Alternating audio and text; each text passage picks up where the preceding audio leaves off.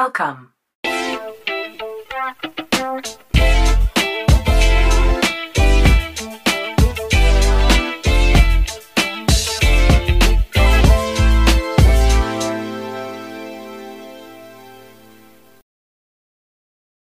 So, one of the most prestigious ranks in the military is to be a first sergeant, or they affectionately call it first shirt, right? So, it's the diamond in the middle, three rockers, three chevrons.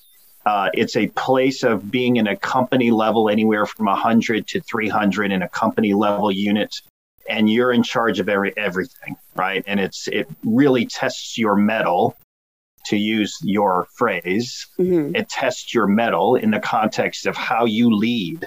It's the ultimate leadership position in the military. Uh, and uh, I was I was just really super honored to be in that position and, and uh, one of the proud moments in my career.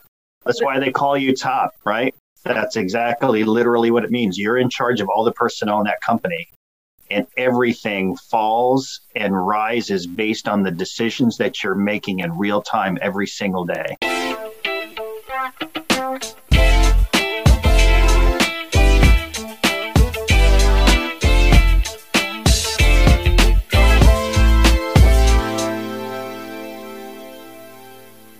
Welcome to this week's episode of the Mettle of Honor podcast with your host, Tiffany Marchink.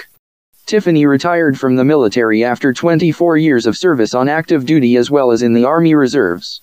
She served as a religious affairs non-commissioned officer, Army recruiter, and an instructor for the Advanced Individual Training for Religious Affairs Specialist. Eddie Dunn is a national thought leader in the veteran transition space, driving a unique and dynamic talent management consulting alliance focused on bridging the gap between veterans and employers. Previously, Eddie designed and led the Marsh and McLennan Company's Veteran Talent Initiative, achieving the coveted number one military friendly employer in the nation, as recognized by GI Jobs magazine. Prior to joining Marsh and McLennan, Eddie was one of the original architects of the most successful veteran employment initiative in U.S. history, the Veteran Jobs Mission for J.P. Morgan Chase. From the inception, Eddie designed and led the nationally recognized coalition of 150 private sector companies working to employ our nation's veterans. In less than three years' time, the coalition hired more than 140,000 veterans, achieving national recognition from FLOTUS Michelle Obama and Dr. Jill Biden of the Joining Forces program. Since then, the coalition has hired over 600,000 veterans on its way to a million. As a 20 year Army veteran, Eddie served proudly in the famed 82nd Airborne Division as a young paratrooper, later joining the Army Reserves as a parachute rigger and jump master. He deployed to Ground Zero during 9 11 in Operation Iraqi Freedom before his retirement. Eddie received his BS in Organizational Management, graduating summa cum laude, from Nyack College in New York. He is the recipient of numerous awards and decorations, most notably, Glaxo Supervisor of the Year, Combat Action Badge, Army Commendation Medal, Novartis CEO Diversity Leadership Award, DOD, ESGR 7 SEALs Award and most recently, two-time recipient of the ESGR Patriot Award. Eddie also served as an elected town councilman in Vernon, New Jersey, where he currently resides with his bride of 25 years.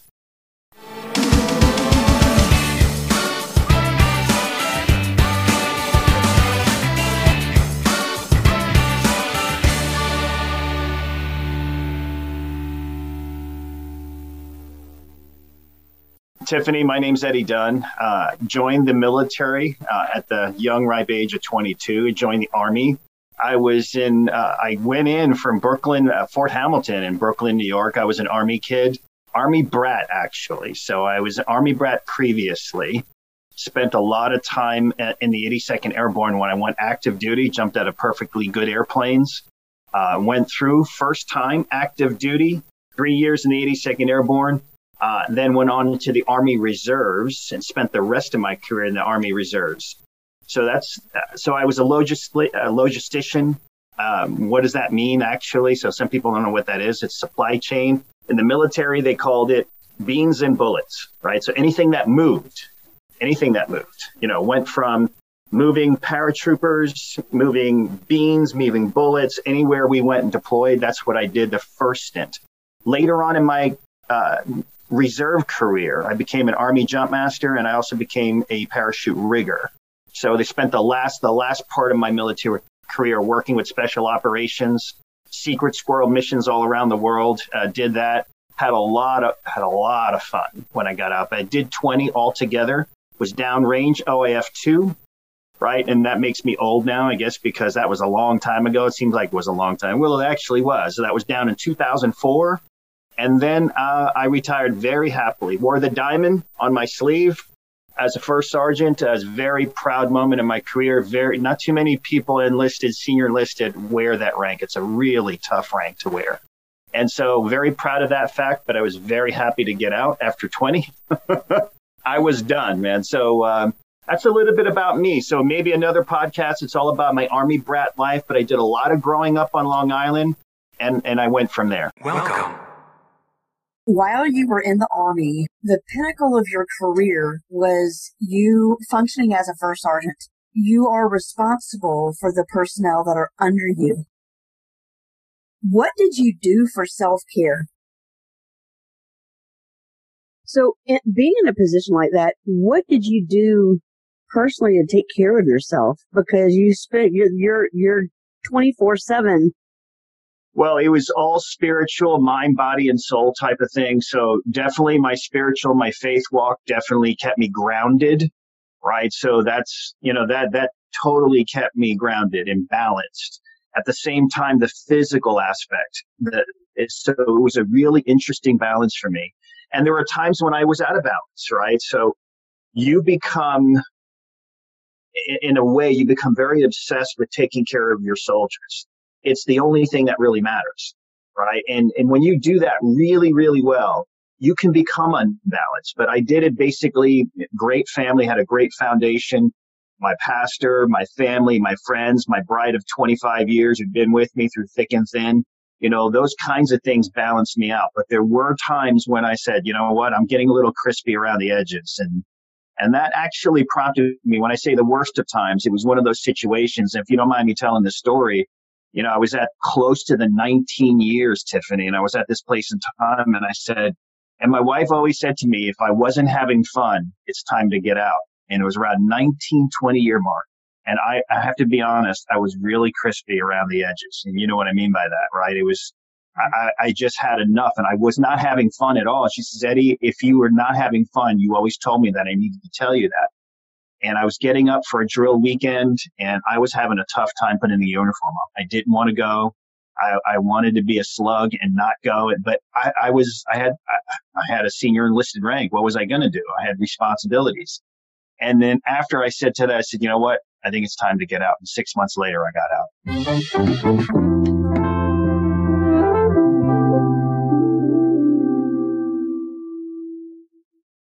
The 82nd Airborne Division, mm-hmm. paratrooper. Like, yes. I think people see even that right there. Yes. It's even ingrained people, in your DNA, man. When you're in the 82nd, you're in the 82nd. Yes. And you never leave it. It's almost like once a Marine, always a Marine. Now always, it's a, same thing. People even out who are not really in the military have heard of the 82nd or the 100th. But the 82nd, like, what was it like not just being in the 82nd, but being a paratrooper in the 82nd. Yeah, it, it's one of those things. I wrote an article just recently about my experience uh, being a paratrooper first and foremost, going through airborne school and then ending up in the 82nd Airborne. But it's the, the history of the 82nd Airborne from before it became an airborne division pre World War II, all the way through World War II, and all the way up to its current form and what it's in, has an extraordinary history in terms of how elite we are, in terms of our ability to get to a place quickly. And light infantry hitting the ground running, coming in low altitude, full of combat equipment. It's an air delivery of paratroopers coming in and hitting with a ferocious impact to accomplish the mission. It's, it's just one of those very rare type of units that really in mass, when you think of how big a division is, right? And, and how they could potentially land in one particular area it is quite extraordinary. And, and for my life as it was, as I mentioned earlier, it was the best of times, it was the worst of times. I was very proud to have served. And as you can tell, it, it, you know, the 82nd Airborne, when you're an alum, you're in an exclusive group of people who have actually worn the patch, jumped out of planes, The ability to jump out of a perfectly good airplane is just one of those areas as a civilian. It's not the same thing. When people say, oh, you jumped out of planes, that's exciting. And they're thinking about jumping out of the Cessnas and, and they're jumping at 10,000 feet. And no, you're jumping at back in the day. this is making me old again, but uh, I've jumped as low as 800 feet. Think about that for a second. And if you're dropping 100 feet per second, think about with 80 to 100 pounds worth of equipment on your on your body. Think about how fast you're going to the ground.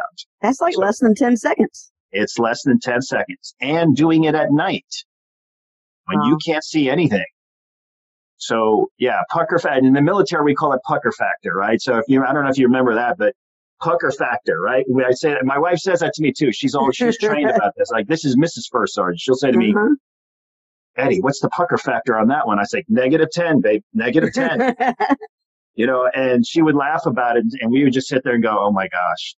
And so it's all about conquering your fear. One of the great things that I took forward in my civilian life, Tiffany, was learning how to conquer not only be comfortable with fear, but use fear in the right way, right? You cannot push out all fear, but you can learn to manage it. You can learn to conquer it and you can learn to leverage it. And that's what I work with my transitioning service members when I'm working on the macro level and micro level in, in my pro bono coaching practice. Well, speaking of transitioning service members, without fail, and these episodes that I record, difficulty in transition is an issue that I think every service member deals with. It doesn't matter if a person's been in for three years, 30 years, officer enlisted, senior rank, junior in rank, it, it doesn't matter. That transition from military life to civilian life is just, it's difficult. You mentioned that your, your transition from active duty to the reserves was difficult that yeah. you were just kind of wandering around aimlessly and you found you you, you realized you had to find uh, uh you had to just work on discovering you know what your purpose and passion was. What what was that like? You know i remember very distinctly and now think about it this way. So i was used to working 80 hours a week right? 80 hours a week you know, nonstop. You were totally engrossed in operational tempos going and going everywhere around the world, beans and bullets, jumping out of planes, the whole nine yards. All of that to working in a warehouse back at my mother and father's house after my, and sitting there one day in, in my old bedroom and thinking to myself, and I had my own little pity party going for myself, as, as sometimes that happens. And, and, I, and I said, is this all there is after everything I've done in my first active duty station? So it was really around my identity right? So you have to remember uh, for your audience, particular, I know you understand this, but your DNA is forever altered when you come into the military, right? It's very specific. There's a conditioning and mindset that permeates not only your mindset, but in your soul. Your, your whole body changes, your mindset, the synapses, everything is changed towards one mission, one fight, and the singular focus around that. Now, how does that play coming into the civilian context? And I had the most difficult times. I was the most miserable SOB you could ever imagine because I had a sense of pride about who I was, and that was no longer there. I was a young buck sergeant. I thought I was all that in a bag of chips, right? And I was trying to do all these things. And then I had all these stupid civilians around me who didn't understand my value and what I can bring to the table. They weren't listening to me. Well, just do it this way do all these things and you'll get it done. Let's go. And, and they will look at me and I brought this level of intensity, Tiffany, that really intimidated a lot of people. And I had to learn to dial that back. So through this entire journey, I was set in motion. I had to go through this self discovery of very painful events and opportunities. I, I, went from job to job and then I started going to school, which was a smart thing because that bought me some time to figure out what I wanted to do. And I, then I started my, uh, my trajectory of finding that purpose and passion in life. And I've come to this conclusion. Veterans and their families are my treasure. They are my sole purpose and passion in life. I serve them, right? And my entire vocation is aligned to that. And that's all I do. That's why I got so excited to talk about it when coming onto your podcast today, because I could talk about this all day because it's what I do for a living. So that's just a snapshot of how it all started, my first active duty station. Then also when you think about when I went towards my second, when I went down range as a reservist, that was another part of my transformation when you're in combat and the whole trajectory and growth that came from that. The military is full of transitions because I did the same thing. I was active duty for my first nine years and went into the reserves, mm-hmm. mobilized three different times, but on Title 10 orders three different times. Even within that 24 year time period, I had so many different types of transitions. Yeah. I'm still having to figure out who I am. That's what my wife helps me with sometimes. Yeah, so it's all good. What was it?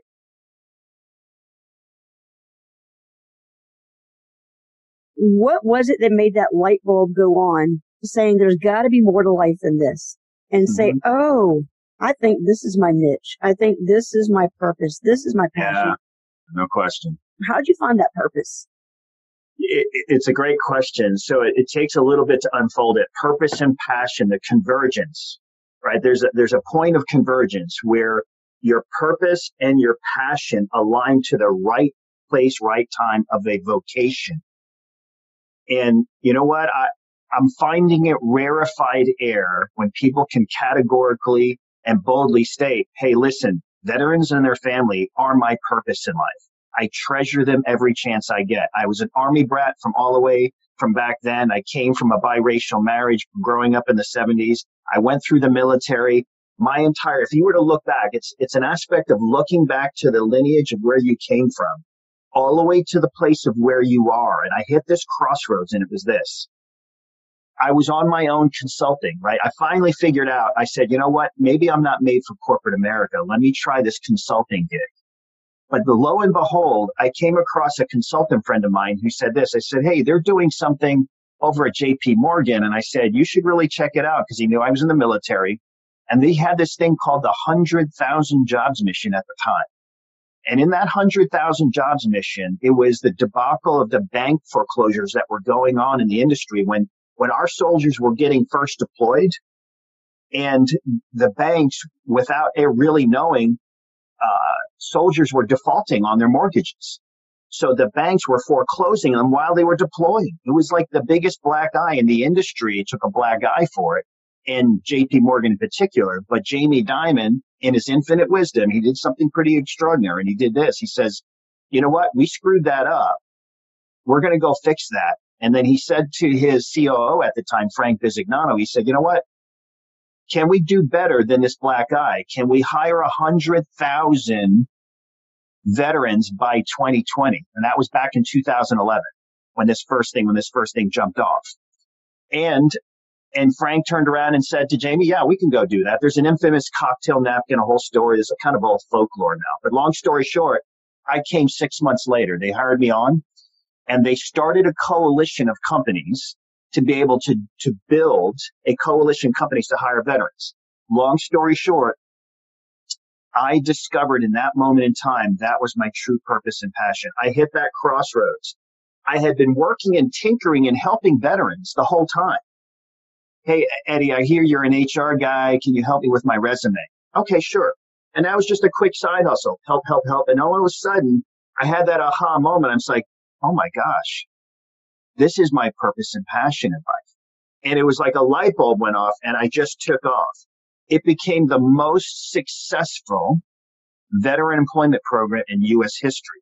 I say that not to brag and blow smoke up my own backside. I don't say it for that, but I say it because when your purpose and passion converge into a vocation, the ability to take off and make a stronger impact becomes more evident as you more and more come into that alignment, right? It's all about alignment. And I knew what my identity was and I knew what my civilian destiny was, a purpose and passion. I call it civilian identity and civilian destiny coming into that one place. It's a powerful thing to be able to think about. So when I was in that place, I said, okay, so just to give you a couple of quick numbers, 100,000 veterans by 2020. We had 120,000 in less than three years time. That's the impact and has gone on to hire 780,000 documented from the time of the inception in 2011 to 2021. It's on its way to a million. Just to give you the veracity and the how voluminous this really is and, and an extraordinary thing. So that that's a bit of a story for me on that side.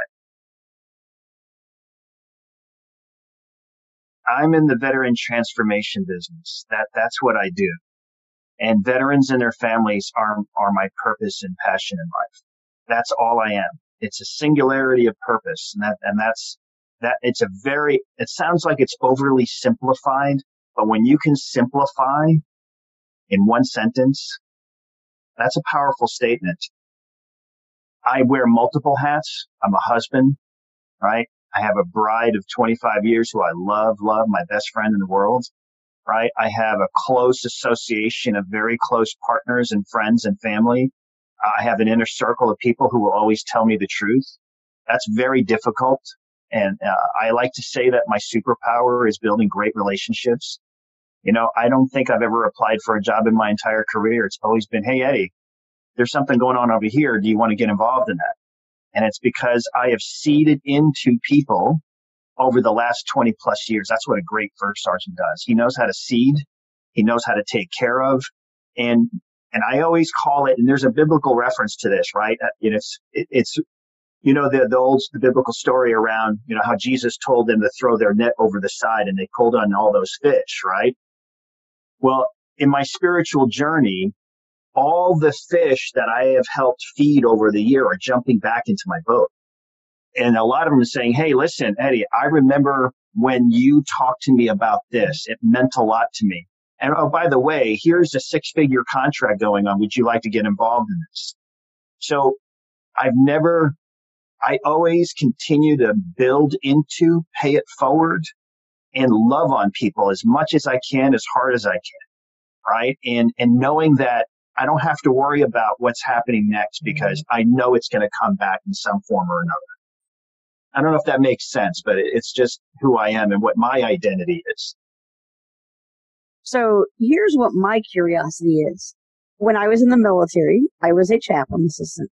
Mm. And when I read part of your story, you deployed to ground zero during 9-11 as a chaplain's assistant and mm-hmm. later for Operation Iraqi Freedom. Mm-hmm. So how do you go from being a paratrooper, para-rigger, 82nd Airborne to a chaplain assistant? Yeah, so there's a really interesting story around that. I'm glad you asked that. So not, not many people ask me about that, which is, I think is kind of interesting. So I live in New Jersey. And so when the planes hit the towers, we saw it from our house. And so uh, we can see it. And it was a horrific moment in time. My pastor was an Air Force chaplain and I called him up immediately. He says, "Are you are you going?" And he says, "Absolutely." I says, "Can I come on as a chaplain's assistant?" And he says, "Absolutely." So I called my reserve unit and I said, "Cut me orders for that right away. I'm going to Ground Zero with the Air Force." So they cut me orders to be able to go with them to Ground Zero, and we ministered and talked to and we helped relieve the cops on uh, around the perimeter of Ground Zero, and we stayed there. Now I stayed there for only about week, ten days, whatever it was, and then he stayed there for a little bit longer. Right, we were on the Mercy, uh, the hospital ship, uh, Mercy, and we stayed there, and we uh, we went back and forth. But that was where we just ministered to people. We, we gave them a bottle of water. We gave them a sandwich. You know, we prayed with people uh, you know, we helped people as best we can. It was, you, you did the best you could. And it was a place and time in human history we were never here before. So we were figuring our way through that. It was the, the most horrific experience I've ever had in my entire life. That trauma in the one week totally eclipsed anything in my whole time in Iraq for 10 months. Right. So it was extraordinary but it was also necessary for my growth because I always think about it not in terms of PTSD, but I think about it in PTSG, which I think is the untold story of many transitioning service members who grow from trauma as opposed to spiraling downward and taking their life. Self care has got to be an important part of our lives, and I don't think we do it enough like we should. Let's pivot for a moment. You are an airborne paratrooper with the 82nd Airborne Division on active duty. You are a airborne para-rigger in the reserves. 9-11 happens and you go to ground zero on orders as a chaplain assistant. Well, when we were there the second night after the after the towers had come down, it was total chaos. And by the third night, what all the rescue, all the rescue people, all the people down there realized that we weren't going to find any survivors. We just realized it. But we weren't saying anything about that. And the trauma of looking, and if you remember the imagery of the frames of the towers, right? Those structures that were coming up. I was right in front of that and I, and I stared at it for a long time and breathing in 9-11 ground zero had a very distinct smell i've never smelled ever again. Had a smell but people don't talk about this. We knew the smell was overwhelming and we knew that there weren't going to be any survivors. Because we worked with the cadaver dog. We were with the cadaver dogs as they were going in and out. We were finding pieces of people. And that was very traumatizing because we didn't know what we were looking at. And we were seeing things for the first time we'd never seen before. That trauma affected me quite a bit and my health affected me quite a bit. I was glad that I left when I did because a lot of people from the lung problems they have later on, but that took a while to get over. Right. And, and I did. And, and, you know, with my faith, as I've spoken about my faith journey and everything else, loving family, you know, the way I walk with God, those kinds of things, uh, balanced it all out at the end. Um, but if I had to do it all over again, I wouldn't change anything because that period of time set the foundation of where I went in my career and life to where I am now. So I wouldn't trade any of that for the world. I would never want to ever put anyone in that situation to experience that kind of trauma because it is extremely overwhelming. People, people don't understand it. It's not easy to describe because how do you describe it? You know, you, you just can't. Uh, but it was an extraordinary time that I have just learned to embrace as I've gotten older. Okay, I'm going to put you on the spot real quick. Fill in the blank. I feel most like myself when. I feel most like myself when I am in situations exactly like this one. I am the most alive when I'm talking to all the Tiffany's of the world. I become very alive when I am coaching one on one with a transitioning service member who is absolutely clueless on what he's doing and what she's doing. I feel the most alive. It defines who I am each and every day. And that sounds a little bit repetitive from all my other answers, but that's when I'm most alive. That's who I am in those moments, in this conversation.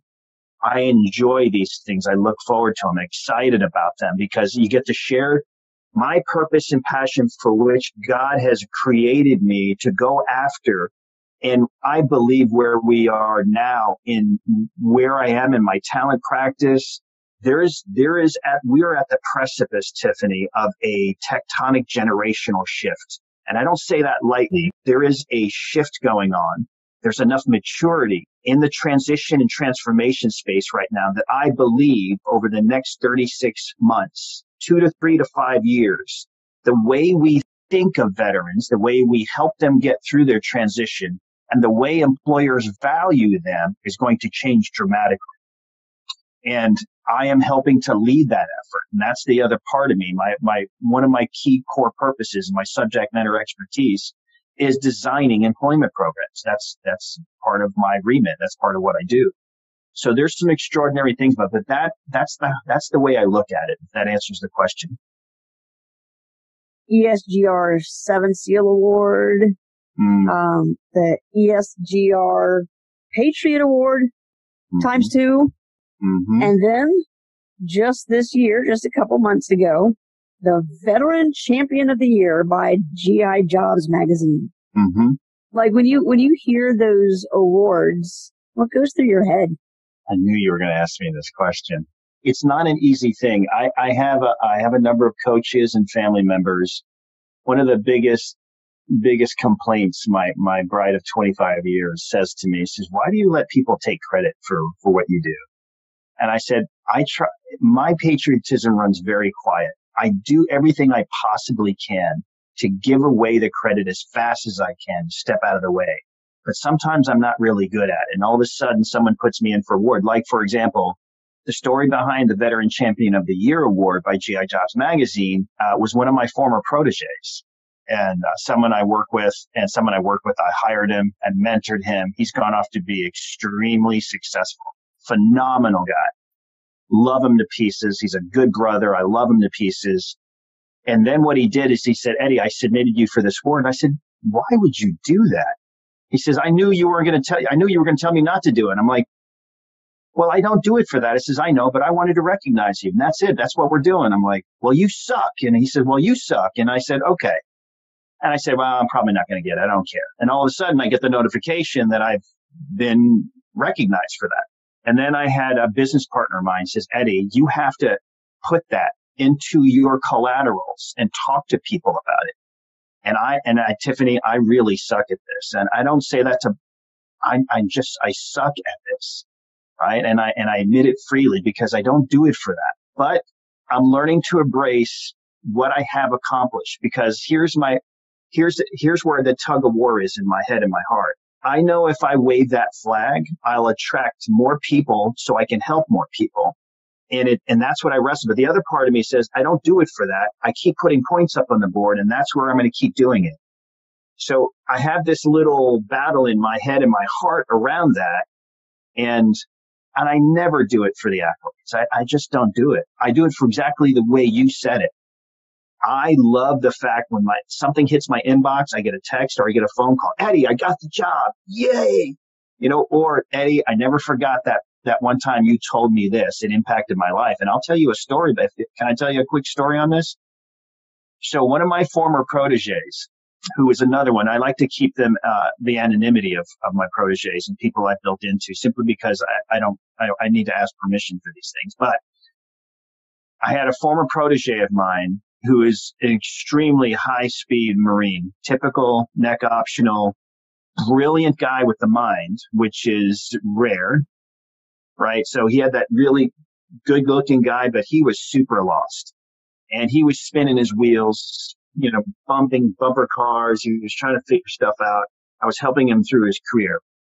I lost track of him about for a couple of years. And then all out of the blue, Tiffany. He says, Hey, Eddie, I, I'd love to talk to you again, blah, blah, blah. And I said, Yeah, hey, how you doing? Blah, blah, blah. And he says, Hey, this is where I'm at. He invited me to a steaks and cigar place for, for a dinner. And I said, Love for you to come. We got a group of guys we're hanging out with. I said, Sure, I'll come. So I walk into the restaurant. And as I'm walking into the restaurant, I have about 40, 50 people looking at me like I was the, the celeb of the day. And everyone in that room knew who I was. And they were shaking my hand. I didn't know anybody. And then my protege comes towards me, gives me a big hug and says, would love for you to sit right next to me. And when I walked into the, the dining room and where the, all, ever we were going to be seated, it was set up in a banquet style. We sit down and he starts toasting me in the middle of the meeting and he says, Eddie, I never forgot what you told me. He says, it's not so much networking at the higher levels, but if you network and build relationships at the peer level and go up with them and navigate that together, you'll have the most powerful network in your life. And he says, Eddie, everyone in this room is a result of what you told me in those several years. And I was completely blown away, Tiff. Completely. Wow. That's amazing. Yeah. And so I, and I, and I told him, I said, you sandbagged me. I says, I know you would have never come if I told you that ahead of time, but I'm telling you right now, all the people and he's giving back. He's mentoring his proteges. So there's a generation of that happening. And that, I, I just goosebumps just thinking about it, but it was really powerful moment. What, what's your golden nugget of truth? What, what would you tell them? I see three areas. Never, first and foremost, most transitioning service members underestimate how hard it is to come back to civilian life.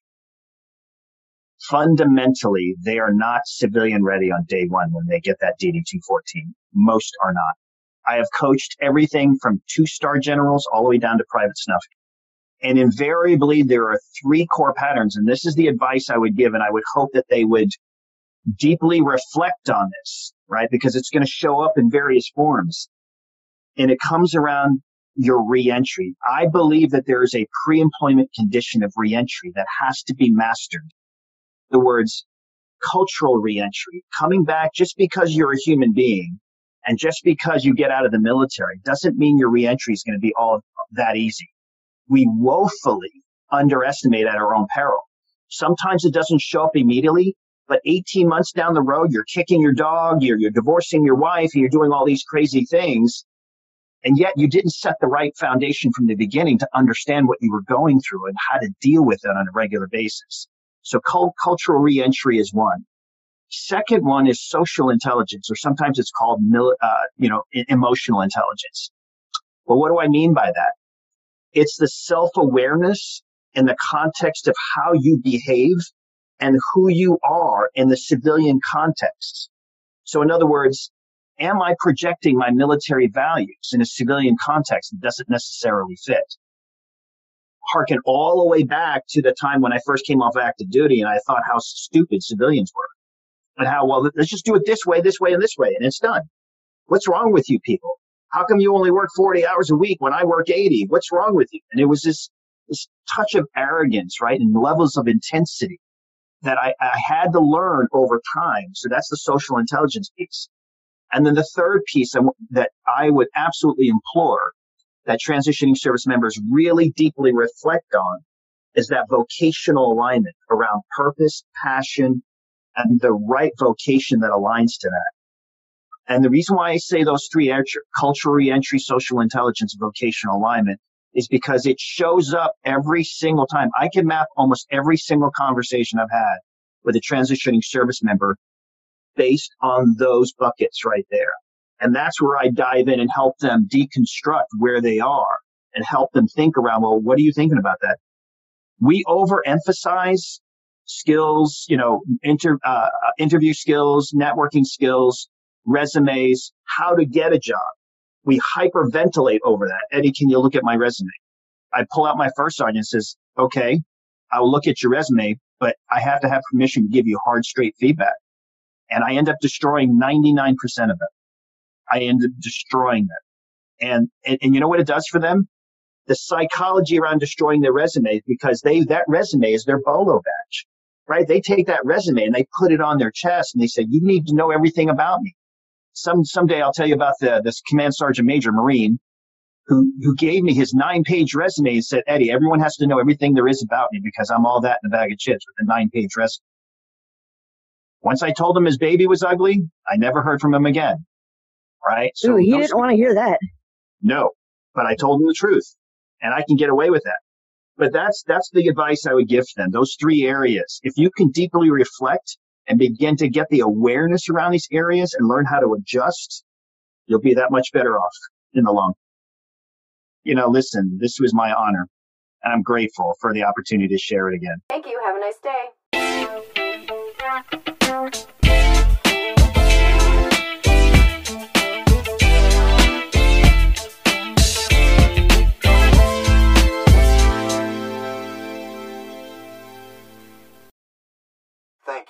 have a nice day.